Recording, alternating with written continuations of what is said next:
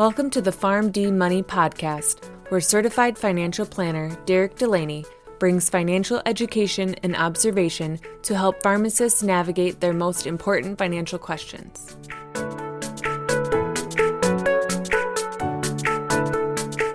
Welcome in PharmD Nation to episode number 21 of the PharmD Money Podcast. I am your host, Derek Delaney. Thank you all for joining me today. You know, one of the biggest debates in the financial services world, and this debate goes back a long, long time, is which is better, active investment management or passive investment management? And depending on who you're talking to, you'll get different answers and you'll get a number of different reasons why one is better than the other. And the reality is, depending on who you're talking to, will determine their personal biases, their careers, and their reputations will all directly impact their personal decision on why they think one is better than the other. And those influences can be a big pull on people's opinions. So you have to be very, very careful on who you listen to when it comes to determine which investment management style trumps the other. I mean, can you imagine if you were an active investment manager of some big portfolio and you spent the first 10 to 15 years of your life getting an education, learning under somebody, and then taking over yourself and running a huge investment portfolio and making all the trades and making a lot of money and doing a lot of great work. And then you have some random person come up to you and go, Is the work you're doing or is the investment management style you have really better than passive investment management? They're going to say, Of course not. So there are a lot of influential pieces that are going on in people's lives that are going to sway how they think about this question. But in the end, it's not about what other people think it's your personal circumstances and goals that will really dictate which of these two investment management philosophies is truly best for you. So, in this episode, we're going to explore the positives, we're going to talk about the negatives, and we're going to talk about some of the commonalities among the two investment management styles.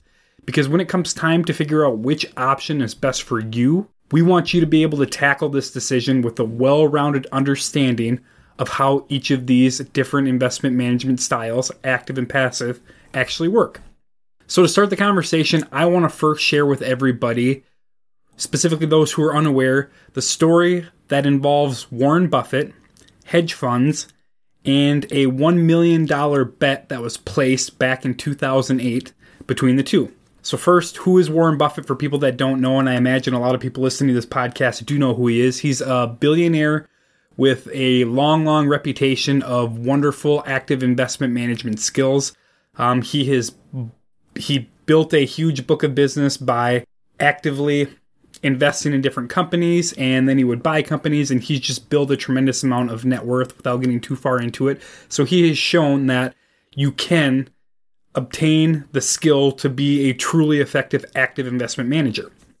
But this is why the bet is so interesting because he issued a challenge to the hedge fund industry who do the exact same thing that Warren Buffett did to become rich. And the bet was that the S&P 500 index fund would outperform a hand-picked portfolio of hedge funds over a 10-year period.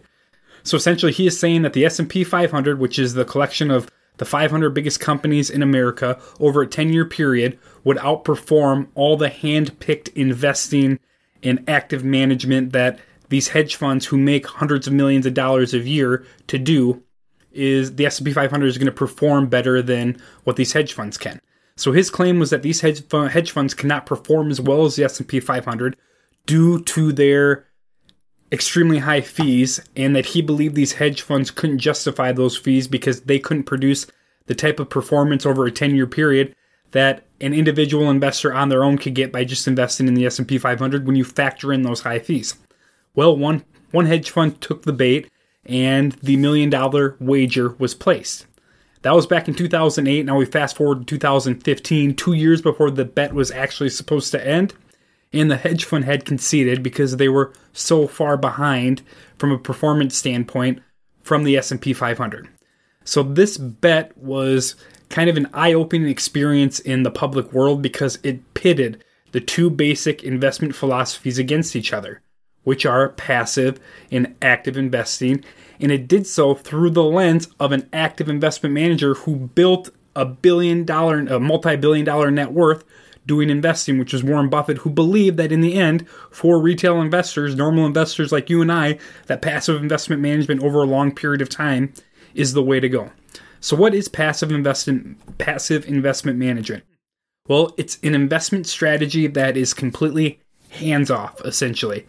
An investor will try to maximize the returns by maximizing the amount of, or I would say, minimizing the amount of transactions they have going on inside their account. It's the quintessential buy and hold strategy. Set it and forget it. Usually it's done by purchasing some sort of benchmark index funds like an S&P 500 index fund. So the goal is that since you are buying and holding a simple and well diversified investment, there shouldn't be any reason for you to make substantial changes throughout a given year to your investment portfolio. As a matter of fact, there should be no changes made, and because no changes are being made throughout the year, the cost associated with this type of investing should be extremely low.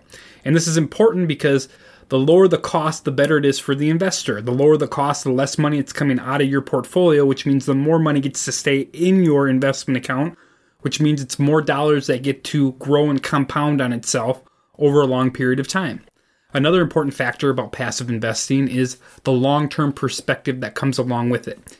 Usually, these investors who are taking part in passive investment management are not as concerned with short term price fluctuations.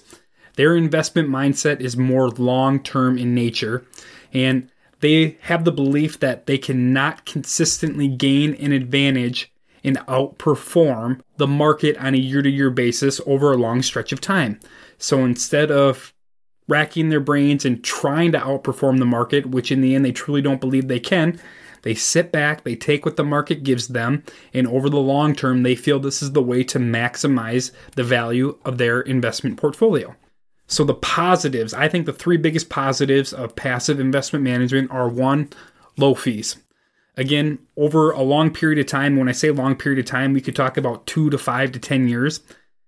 Every year you can you're not forced to take out more out of your account to pay fees. It's just more money that gets to stay in your account and the more compounding and growth you're going to get based off of that money staying in your investment account. So low fees are a huge advantage of passive investment management. Another great advantage in my opinion is tax efficiency if you're investing outside of a traditional IRA or 401k and you're investing inside just a standard investment brokerage account or a taxable investment brokerage account, when you aren't consistently buying and selling positions inside your account, there's not a lot of tax liability being generated because your investments are just sitting there and growing and nothing gets taxed until you actually sell. So, tax efficiency is a positive inside a passive investment managed account because there's no tax drag being taken out due to the buying and selling of investments all the time, which is the case in active investment management. And then finally, passive investment management, in my opinion, the, the third biggest benefit is simplicity. So, anybody, whether you're new to investing, whether you're big into investing, but you just don't have time to consistently monitor things that are going on inside your account all the time, passive investment management kind of takes that all out of the picture for you and allows the simplicity of you being able to just put your money somewhere and kind of forget about it and let it do its thing over the long term, which hopefully that thing is grow, compound, and become bigger and bigger every single year. Now, there are negatives of passive investment management, and I think it's important to point those out as well. Uh, the three biggest negatives I see are it's most likely never going to outperform the market. So if you were trying to outperform and do better than somebody else, or if you like looking at the S&P 500 or the Dow Jones or the Nasdaq and you go, I want to make more money every single year than those indexes produce, it's probably not going to happen when you put it put your money into some sort of passive investment management portfolio. Uh, negative number two is you may miss investment opportunities caused by irregularities in the market. I think a great example of this is if we go back to uh, March of 2020 when COVID hit and investment markets collapsed, there were a lot of active investment managers who said, hey, this is just a blip. It's a great time to buy in more right now and to reposition our investments in order to maximize what we think COVID is going to ultimately produce from an investment standpoint down the road. The active investment manager managers who were able to do that far outproduce the passive ones because they got out in front of the irregularity in the market that COVID was causing at that time. And finally, negative number three is you are limited. If you truly are a passive investment manager, you're not looking for stocks like Tesla and you're not looking to invest in cryptocurrencies and you're not looking to try to gain some sort of outperformance from an investment standpoint in any one of these hot up and coming companies. So you are limited, and that's a negative of passive investment management because sometimes those other investment opportunities that you're not taking advantage of while taking part in passive investment management are going to outperform. That's passive investment management. Active investment management is basically the complete opposite.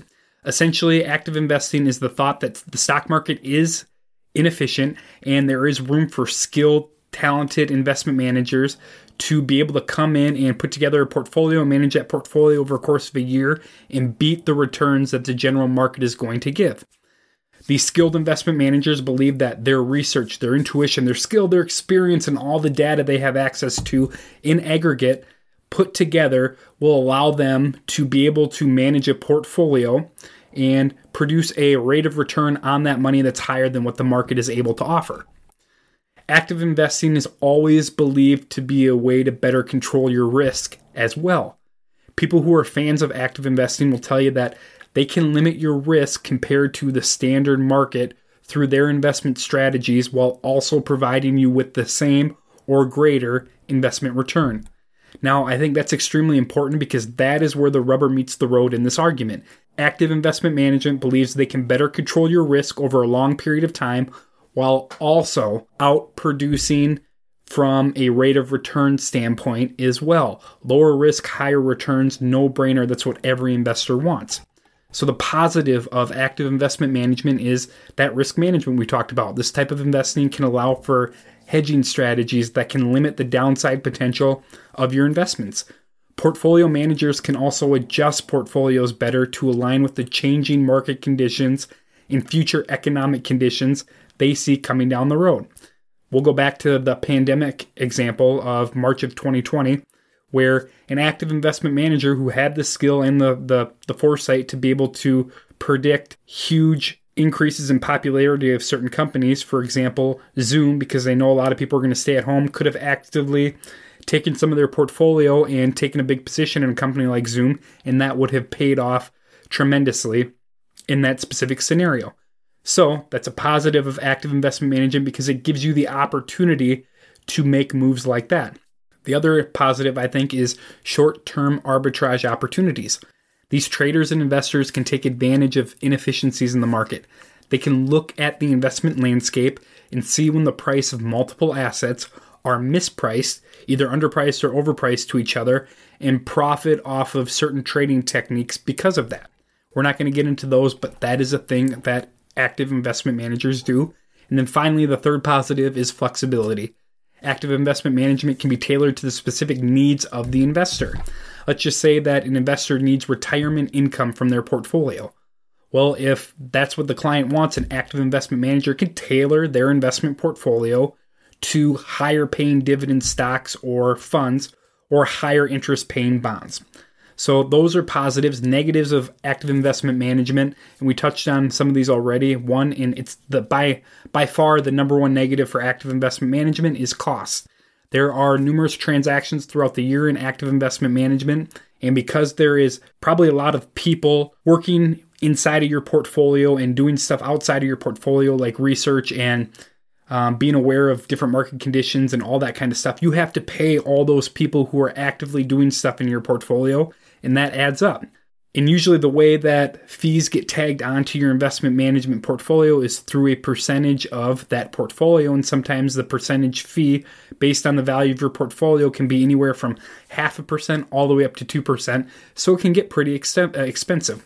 Another negative, I think, is the egocentric thinking that a lot of people who believe are think they're active investment managers have. In our industry, there are a lot of people with no specific education in limited experience in real active investment management that really believe they have what it takes to consistently beat the stock market because they read the Wall Street Journal every day for an entire year or something bogus like that or because they they can look at historical prices and performance of a specific investment asset and they use that as proof to predict the future price of an investment which is absolutely just ludicrous everybody knows past performance does not equal uh, future result. But this happens often when it comes to retail investors and financial advisors in the financial services industry, where these financial advisors are basically getting paid 1% to 2%, and their value they're bringing is just repeating what they were told from the chief investment officer at their broker dealer or insurance company because they really have no deep education or understanding of actual active investment management, but they're egocentric enough where they actually believe they can make a difference, and I don't think they can. That's just my opinion. Another negative of active investment management is investment minimum requirements. If you're just starting out and investing, you don't have a lot of money, chances are you're not going to be able to be able to place your dollars with an active investment manager because usually they have minimums and those minimums start at a quarter of a million for a lot of people. And the reason for that is because they just can't get paid properly if your account balance isn't big enough because they can't produce a fee that's large enough to compensate them for the time they're spending on the active things they're doing inside of the portfolio. So, what is my preference? What do I think investors should pursue? Well, my belief is there is a nice middle ground when it comes to passive and, active investment management. I don't think you have to pick one or the other. I think the best thing to do is combine both of them for your benefit. I like to use the example of let's just say you have a really, really nice house.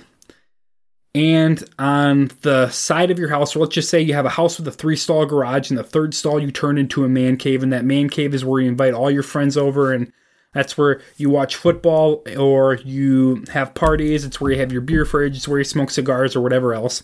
So you have your really nice home where you keep all your grown up stuff in and it looks really nice, and that's where you do a lot of your living. And then you have your man cave in the third stall of that garage.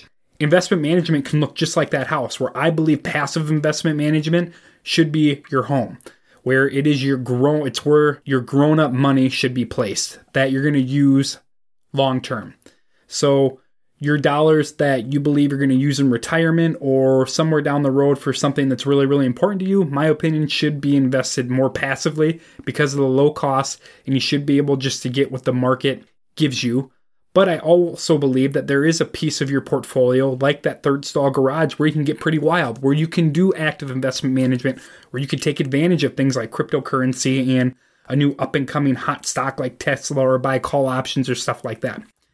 But you just have to have proper expectations of both because one you could find that your active investment management slice of your overall portfolio is doing really, really well compared to your passive. And that may want you to move more of your passive money to the active side.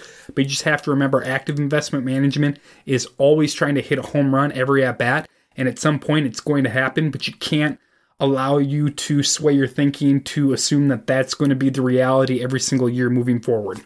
So I call this strategy in my firm the core and satellite strategy, where the core portion of your money should be invested in a really well diversified, low cost portfolio. And then satellite positions built off of that can be more active depending on other things the investor is trying to accomplish. So, what should you as an investor pursue? Well, you need to decide first what you're going to try to accomplish when it comes to investing your money.